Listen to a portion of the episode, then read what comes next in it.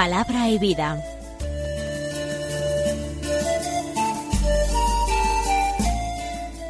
Con el padre Manuel Horta, desde Sevilla.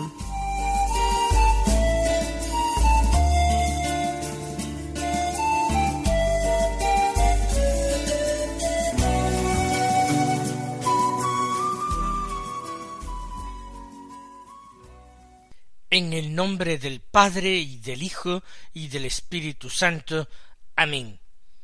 Alabados sean Jesús y María. Muy buenos días, queridos amigos, oyentes de Radio María y seguidores del programa Palabra y Vida. Hoy es el miércoles de la quinta semana de Cuaresma, un miércoles que es 6 de abril. Vamos nosotros a escuchar la palabra de Dios que se proclama en la liturgia de la misa del día. Como evangelio de la misa seguimos teniendo al evangelio de San Juan, al cuarto evangelio. Y estamos en el capítulo octavo, del que tomamos los versículos treinta y uno al cuarenta y dos, que dicen así En aquel tiempo dijo Jesús a los judíos que habían creído en él si permanecéis en mi palabra, seréis de verdad discípulos míos. Conoceréis la verdad, y la verdad os hará libres. Le replicaron Somos linaje de Abraham, y nunca hemos sido esclavos de nadie. ¿Cómo dices tú seréis libres? Jesús les contestó En verdad, en verdad os digo, todo el que comete pecado es esclavo. El esclavo no se queda en la casa para siempre. El Hijo se queda para siempre. Y si el Hijo os hace libres, seréis realmente libres. Ya sé que sois linaje de Abraham. Sin embargo, tratáis de matarme, porque mi palabra no cala en vosotros. Yo hablo de lo que he visto junto a mi Padre, pero vosotros hacéis lo que le habéis oído a vuestro padre. Ellos replicaron Nuestro padre es Abraham. Jesús les dijo Si fuerais hijos de Abraham, haríais lo que hizo Abraham. Sin embargo, tratáis de matarme a mí, que os he hablado de la verdad que le escuché a Dios. Y eso no lo hizo Abraham. Vosotros hacéis lo que hace vuestro padre. Le replicaron nosotros no somos hijos de prostitución. Tenemos un solo Padre, Dios. Jesús les contestó Si Dios fuera vuestro Padre, me amaríais, porque yo salí de Dios y he venido. Pues no he venido por mi cuenta, sino que Él me envió. Continúa esa polémica entre Jesús y sus enemigos, los judíos, dice San Juan, los judíos contrarios a el Evangelio. Esos judíos que principalmente fueron de la secta de los fariseos, particularmente los maestros fariseos, doctores de la ley, pero también los sumos sacerdotes de Jerusalén y los ancianos del pueblo que formaban parte del Sanedrín. Jesús dice, en primer lugar, a los judíos que habían creído en él. Si permanecéis en mi palabra, seréis de verdad discípulos míos.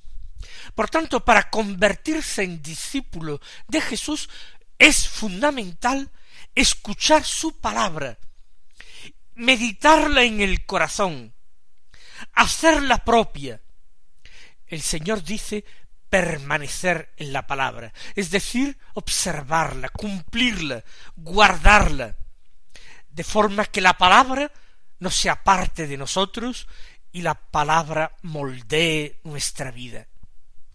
Si os dais cuenta, es nuestro propósito desde que comenzamos este programa Palabra y Vida, que la palabra permanezca en nosotros, que no sean simplemente sonidos que llegan a nuestros oídos, o caracteres que pasan ante nuestros ojos con cierta velocidad.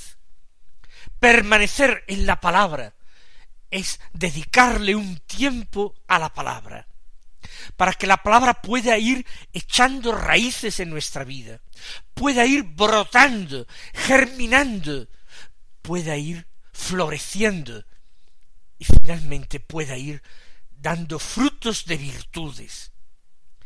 Esta es, como digo, nuestra tarea desde el principio y en cada programa de palabra y vida.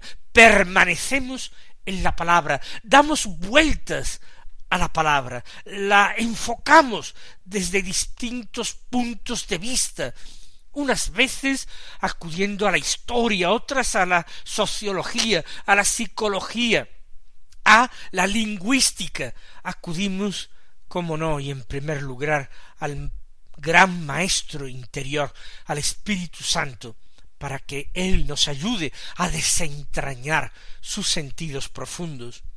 Porque de nada nos sirve una lectura sabia, docta de la palabra de Dios, sino es una lectura espiritual, es decir, guiada por el Espíritu Santo, que es el verdadero autor de la Sagrada Escritura. Si permanecéis en mi palabra, entonces seréis de verdad discípulos míos. Y esa es nuestra ambición también, ser de Cristo, ser sus discípulos, que el nombre de cristianos se nos pueda dar con total propiedad y conveniencia. Y ahora, si sois discípulos míos, conoceréis la verdad y la verdad os hará libres. No olvidemos que Jesús ha dicho de sí mismo que Él es camino, pero también ha dicho que Él es verdad y vida. Por tanto, conocer la verdad es conocer a Cristo, y toda la Sagrada Escritura, no sólo el Evangelio, todo el resto del Nuevo Testamento y todo el Antiguo Testamento y la ley y los profetas y los sabios de Israel, todo nos conduce a Cristo. Todo nos ayuda a conocerle a Él, es decir, a conocer la verdad. Y el conocimiento de la verdad, el conocimiento de Cristo, nos hace libres. Porque nos hace hijos de Dios en el Hijo único que es Jesús. Hijos y no siervos, no esclavos. Por eso la verdad os hará libres. Sin embargo, hay discípulos que le replican. ¿Son estos los discípulos que habían creído en él? ¿O entre estos discípulos hay también mezclados algunos falsos discípulos, algunos de los que no han creído en él.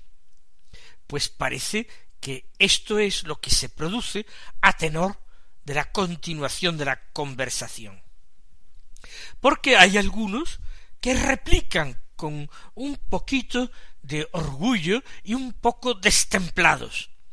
Somos linaje de Abraham y nunca hemos sido esclavos de nadie. ¿Cómo dices tú, seréis libres? o lo que es lo mismo, no nos hace falta que nadie nos libere, ya somos libres. ¿A cuento de qué vienes tú a decir que tú nos vas a dar la verdad y que la verdad nos liberará? Somos libres. Nunca hemos sido siervos, esclavos de nadie. Y eso que el pueblo de Israel ha estado sometido durante siglos. Sin embargo, ese sometimiento muchos judíos lo han vivido con orgullo nacional. Han preferido encerrarse en sí mismos. Allá donde han ido, han formado sus propios grupos, sus propios guetos, comunidades más o menos cerradas, que les han servido, por supuesto, para conservar su fe, también les han servido para conservar su cultura, su lengua, sus costumbres. No hemos sido esclavos de nadie.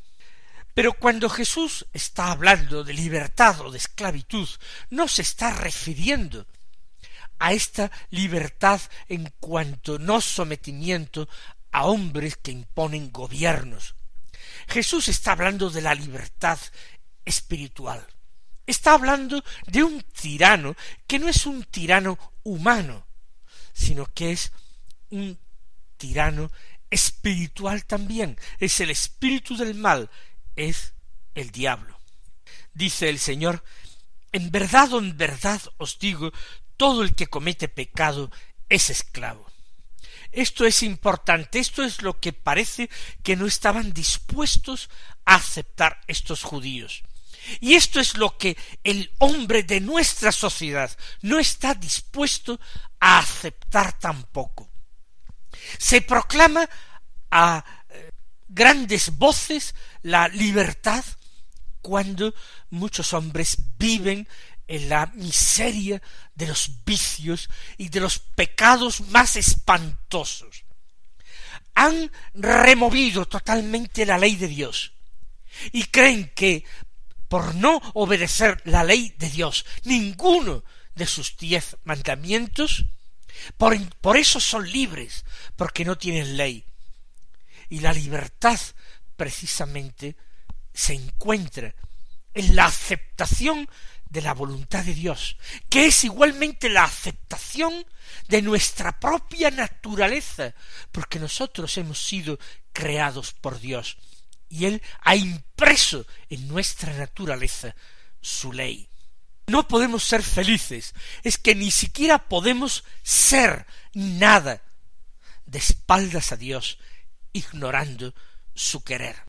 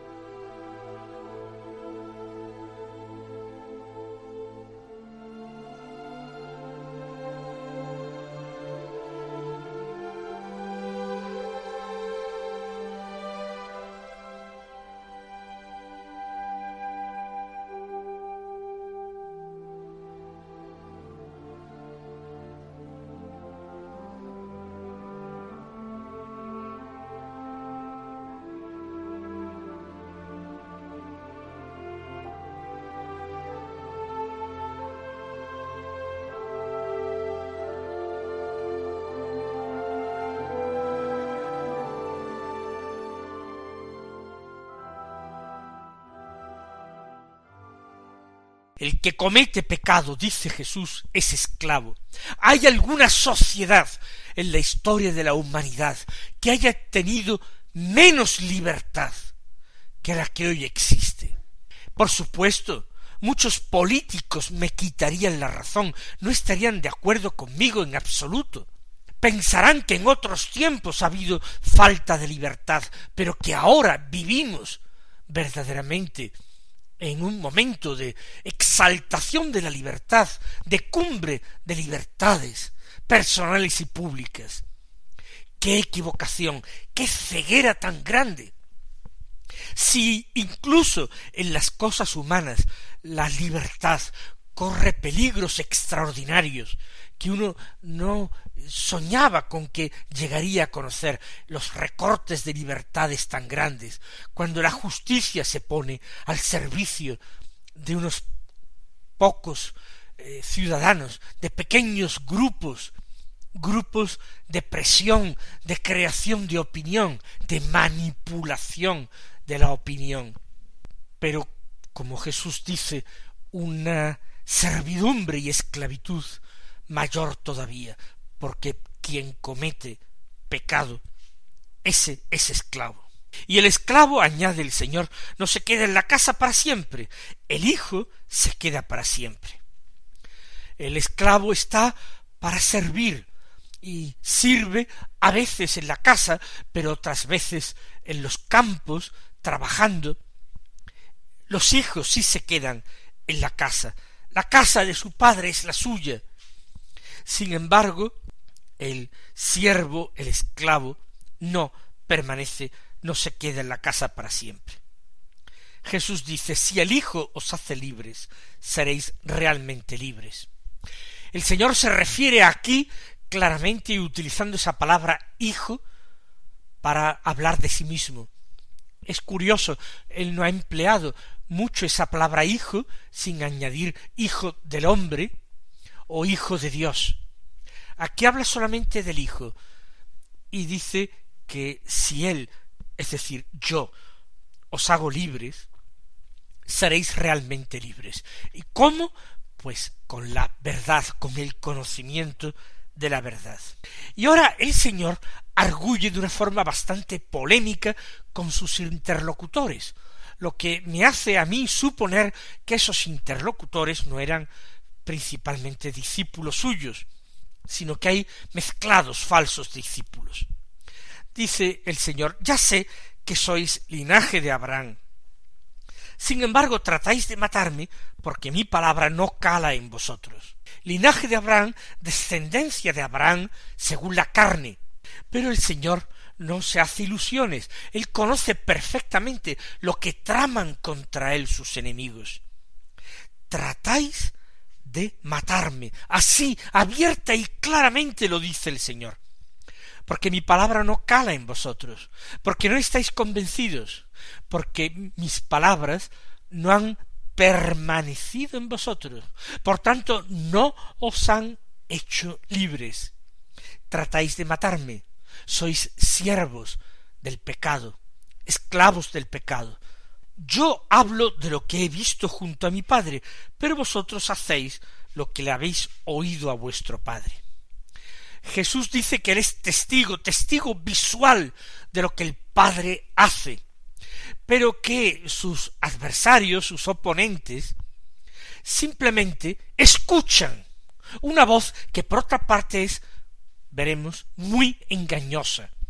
Porque el padre al que se refiere Jesús, el padre de estos judíos, enemigos suyos, es el diablo, y el diablo es mentiroso desde el principio. Engañó y sedujo a Eva y luego a Adán. Él da testimonio del Padre, porque tiene perfecto y completo acceso al Padre.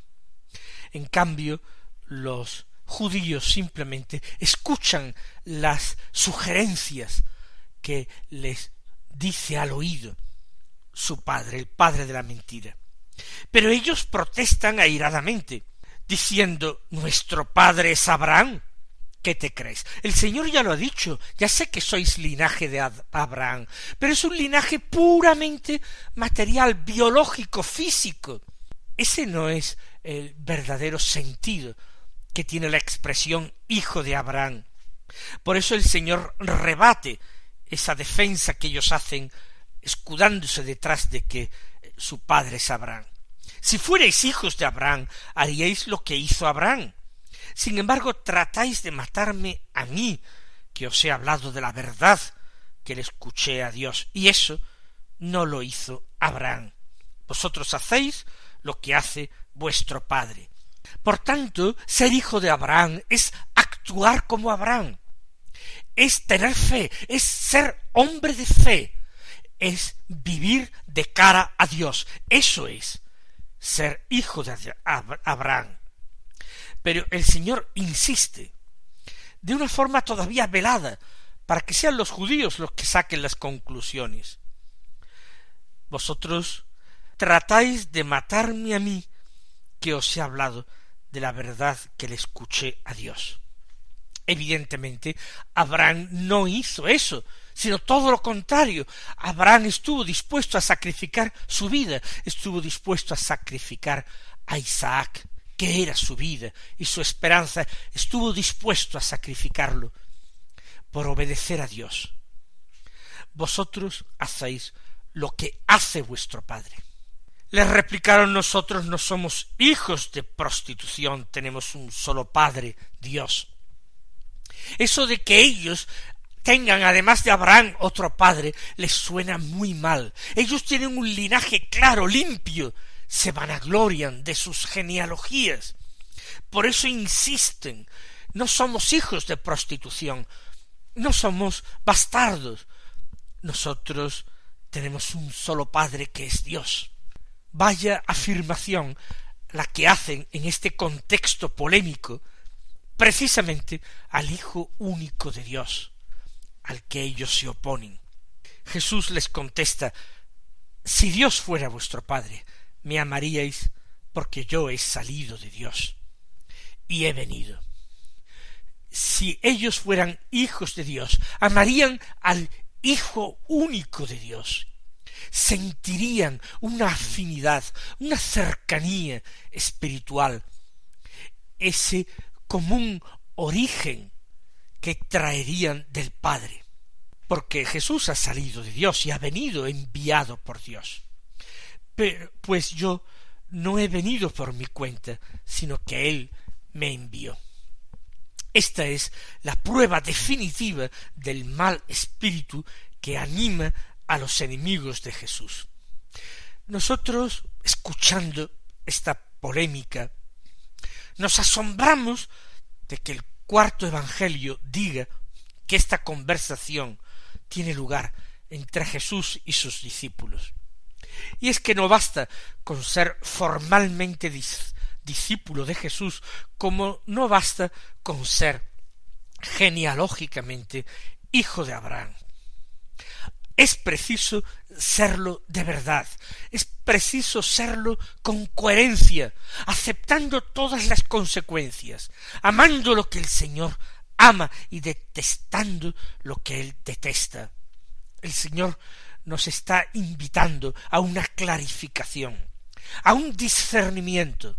Nosotros tenemos que elegir en qué bando nos situamos, a qué lado de la raya nos colocamos, porque no hay otra posible opción, o con Cristo o contra Cristo.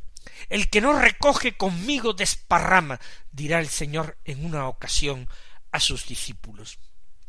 Quiera Él otorgarnos su gracia, gracia de luz para entender, para comprender, gracia de conocimiento, de conocimiento interno de su corazón, que nos encienda, que nos impulse a amar más y amar mejor, que nos conceda gracia de libertad, para que no nos veamos sometidos a la esclavitud del pecado, que el Señor nos conceda la gracia del seguimiento consecuente, coherente, que nosotros seamos esos amigos firmes de Dios, esos amigos fuertes de Dios en la expresión teresiana que necesita tanto este mundo nuestro.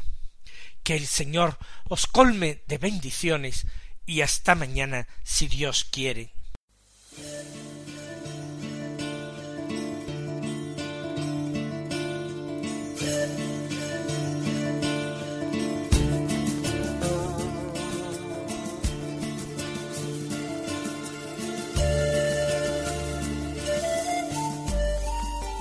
Palabra y vida.